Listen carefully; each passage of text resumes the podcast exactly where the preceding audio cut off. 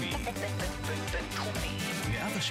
106.2 FM. 106.2 FM. טוב, אז שלום לכולם. אנחנו כאן בכנס השנתי ה-20 של המכון למדיניות נגד טרור, כאן באוניברסיטת רייכמן, ואיתנו נמצא חבר הכנסת ניר ברקת, חבר הכנסת מטעם מפלגת הליכוד, לשעבר ראש עיריית ירושלים. מה שלומך, ניר? שלום, דן. מצוין. כיף לבוא לפה. תודה, תודה. אנחנו מציינים עכשיו באמת את ה-20 שנה ל-11 בספטמבר, הפיגוע הגדול בהיסטוריה. איפה זה תפס אותך? אני באותו בוקר נחתתי בניו יורק, תאמינו לו. וואו. לפגישת עבודה, הייתי הייטקיסט, הייתי בהייטק, והפגשנו השותפים ב-8 בבוקר. ממש מהצד השני של ההדסון, הסתכלנו על ממש לא רחוקים ממנהטן, ולקראת 9 התחלנו לקבל ביפרים, אם הכל בסדר, מה קורה, לא הבנו מה מדובר. פתחנו את ה-CNN, ראינו את המגדלים עולים באש. יצאנו החוצה, רצנו, היינו צריכים לרוץ את 50 מטר, וראינו את המגדלים עומדים ועולים באש. וואו. חזרנו להקשיב לרדיו, לטלוויזיה, וראינו מגדל נופל. יצאנו החוצה, ראינו אחד נופל. ואחרי זה את הריפלי. הייתי כמה, בעצם נתקענו, כל מי שהגיע לניו יורק נתקע שם 4 ימים, לא היו טיסות לשום מקום אחר בעולם. וראינו את האמריקאים בהלם, לא רק מהפיגוע, אלא גם מהשמחה ומהחגיגות וזריקת סוכריות בעזה ובתהרן. האמריקאים הבינו שיש פה אויב שחושב אחרת לחלוטין. אני זוכר איזה שוקים היו. זאת אומרת, זה כבר לא רק המלחמה של ישראל, זה מלחמה ממש על כל העולם. כן, נגד המערב. מטורף, ממש מטורף.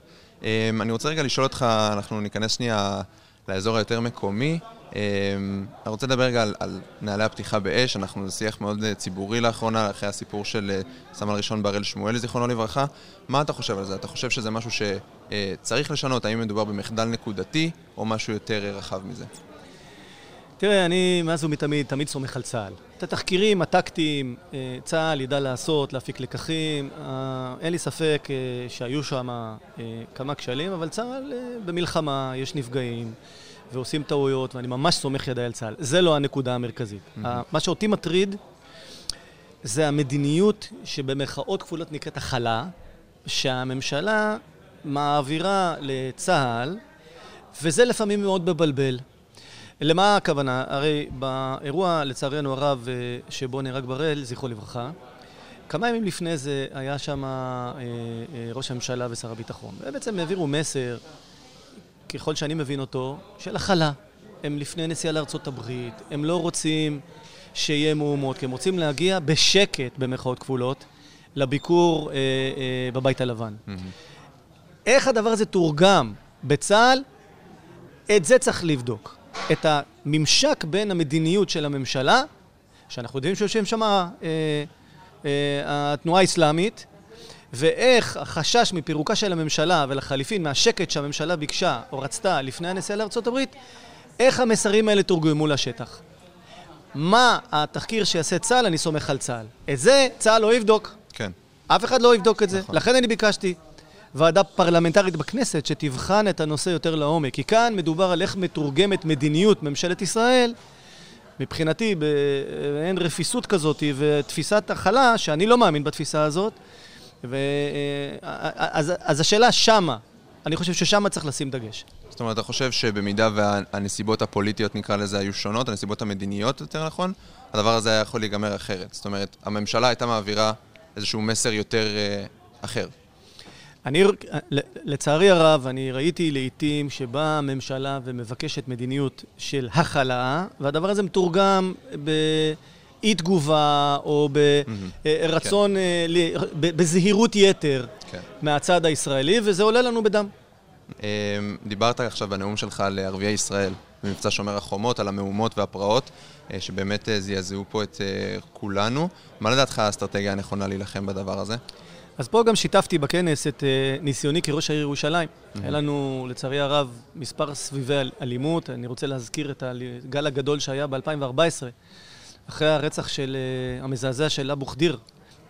היו מהומות בהיקפים מאוד מאוד גדולים. ואז בעצם היה לנו התארגנות משולבת עם המשטרה, המשטרה בירושלים ערוכה להיקפים גדולים של הפרות סדר, במאוד שבמקומות אחרים במדינת ישראל תרם, אנחנו צריך להגדיל את ההיערכות, אבל גם הלכנו על שילוב מאוד מאוד חכם בין הפן האזרחי לפן הביטחוני. למשל, ישבנו סביב שולחן עגול, ואנחנו סייענו למשטרה ולשב"כ ללכת על עצורים, ילדים שזרקו אבנים, שמיד שחררו אותם, והם עוד פעם זרקו אבנים. הלכנו על הפן האזרחי, בדומה לטיפול שהיה בזמנו, איך שעצרו את אל קפון בשיקגו. הגנגסטר הידוע בשיקגו. כן. אותו הורידו על מס הכנסה. ואני הצעתי בזמנו, ראש הממשלה נתניהו הזמין אותי לקבינט הביטחוני בנושא ירושלים, והצעתי להפעיל את הזרוע האזרחית. את הארנונה העירונית, את הפיקוח העירוני, מס הכנסה, ביטוח לאומי, הוצאה לפועל. עבדנו בשיתוף פעולה, והלכנו גם על הכיס וגם על הביטחוני. קנסות... כן, חד משמעי. כן. פתאום מודדים מחדש את הבית, ומסתבר, הולכים 7 שנים אחורה, זה 100,000 שקלים שהאנשים היו חייבים לעירייה. כלומר, בסוף הכל עניין של תמריצים כספיים וקנסות, וראינו השפעה לזה? חד משמעית. אחרי כמה שבועות, חד משמעית, אנשים הבינו שהזרוע האזרחית היא לעתים אפילו יותר אפקטיבית במניעה. אל מול אנשים שמפירים את הסדר ויוצאים לטרור. אנחנו עשינו סגרים על שכונות, אחד בשביל למנוע קופיקטס, שאנשים יעשו אותו דבר. למשל, היה לנו אירועים בג'בל מוקבר. אז מיד, הטרקטורים של העירייה, בתיאום עם המשטרה, סגרנו את הכניסות של הכפר עם מחסומי אבן, והמג"בניקים מיד התחילו לעשות בדיקות, נכנסנו פנימה לכפר ורדפנו אחרי כל האנשים הבעייתיים. וזה מטעם העירייה בשיתוף עם כוחות הביטחון? שיתוף פעולה אזרחי-ביטחוני, כמובן בברכת ממשלת ישראל. אנחנו הבאנו את הפן האזרחי והמשטרה הביאה את הפן הביטחוני יחד עם השב"כ. השילובים הללו עשו את שלהם. עכשיו, זה בצד להיות רעים הרעים, אני מאמין מאוד גדול. אנחנו צריכים לדעת להיות רעים הרעים, אבל לצד זה גם טובים הטובים. Okay. הגדלנו יום חינוך ארוך בבתי הספר במזרח העיר שהיו עצורים. המסר שלי להורים הערבים בירושלים זה שאנחנו רוצים שהילדים שלכם ירכשו השכלה במקום ענישה ובזריקת אבנים. ובדינמיקה הזאת גם הכלכלה, הפיתוח הכלכלי של ירושלים, ברגע שהתיירים עלו מ2 מיליון לכיוון 5 מיליון תיירים בשנה, אז אתה פתאום רואה שלאנשים יש מה להפסיד. כשהכלכלה מתפתחת, כשאתה משקיע בחינוך, כשאתה משקיע בתשתיות, והתושבים הערבים מבינים, רובם, הטוב, מבין שאתה רוצה להיות טוב איתם, אבל מצד שני אתה גם תהיה רע עם הרעים בתוכם. המסר הזה חייב לחלחל לכל חלקי מדינת ישראל. סוג של מקל וגזר כזה. חד משמעית. שאלה אחרונה לסיום, דיברת על זה קצת מקודם, על התנועה האסלאמית בתוך הממשלה, ואני רוצה באמת להתייחס, האם אתה באמת חושב שהשיתוף של מפלגת רע"מ בקואליציה מקשה על ישראל לפעול באופן חופשי ברמה הביטחונית? אין לי ספק בכלל, אני חושב אני רק יכול לצטט לך מה אמר ראש הממשלה בנט כשהוא לא היה ראש הממשלה. מה הטענות שלהם? אני רק להקשיב, לכו לגנרל גוגל, ותקשיבו מה אמרו אותם אנשים, למה אסור לעשות שיתוף פעולה עם התנועה האסלאמית. בדיוק אותם שיקולים, לא השתנו, הם נשארו. ואם מחר בבוקר צריך להיות ביד קשה, לא במדיניות רופסת מול כל מקום שיש אסלאם רדיקלי קיצוני, אז יש לך היום נציג שלהם, של התנועה האסלאמית, שיושב בממשלת ישראל. והם ידאגו מבחינתם שהממשלה, מה שנקרא, לא תלך למדיניות של יד ברזל, של קיר ברזל של ז'בוטינסקי. כן. מה אומר קיר הברזל של ז'בוטינסקי, שאני מאוד מאוד מאמין בו? הוא אומר שעד שהצד השני לא יפנים שהוא לא יגבר עלינו במלחמה או בטרור, לא ניתן יהיה להגיע איתו לאיזשהו שיח של דו-קיום. ועד אז חייבים להיות מאוד אגרסיביים.